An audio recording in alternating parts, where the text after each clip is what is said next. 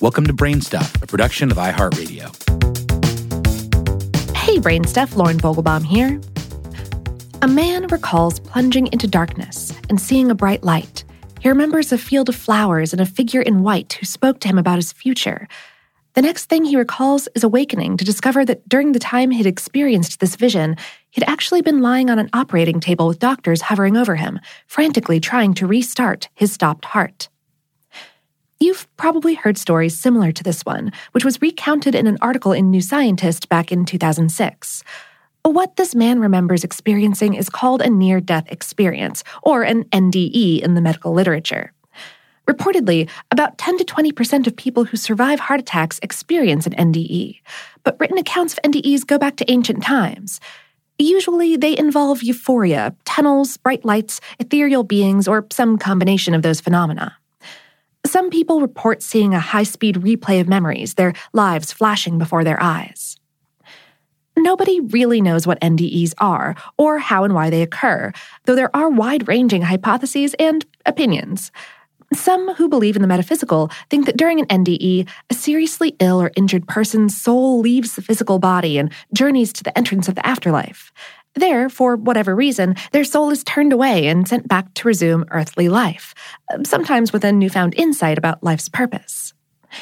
Some physicians and neuroscientists who have searched for a more provable explanation for NDEs suspect that they're hallucinations, somehow caused by the process of the dying brain shutting down. Over the years, some have theorized that NDEs result when the brain is deprived of oxygen, or when a mysterious and yet unverified chemical binds itself to neurons in an effort to protect them from that deprivation. And some think that the brain's impending shutdown triggers a flood of endorphins that cause euphoria, or electrical discharges in the hippocampus, the brain area involved in memory. Another theory goes that near death experiences are caused by side effects of anesthesia or other medications. However, so far, science has failed to come up with an airtight explanation for NDEs. In the largest ever study of the phenomenon, published in the journal Lancet in 2001, Dutch physicians interviewed 344 mostly elderly hospital patients who survived brushes with death in which their hearts stopped. Though 18% of them reported experiencing NDEs, the researchers found no link to the amount of time that they were in cardiac arrest or to the drugs that they had been given.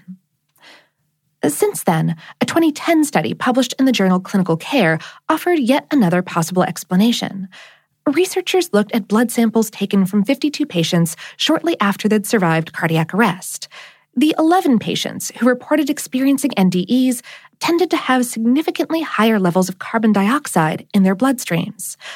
Other studies have linked high carbon dioxide levels with visual hallucinations, and mountain climbers who have experienced carbon dioxide spikes at high altitudes have reported seeing bright lights and having other hallucinations similar to NDEs. But again, the researchers offer a caveat. Not every patient in the study who had high carbon dioxide levels experienced a near death experience. There's also some evidence that NDEs may have something to do with a psychological process rather than a physiological process. Studies have found that younger patients, female patients, and deeply religious patients are more likely to report NDEs. And that 2001 Dutch study reported another intriguing finding. When researchers re interviewed the 23 people who had experienced NDEs and were still alive eight years later, those people showed significant psychological differences most of them had become more emotionally vulnerable and empathetic towards others.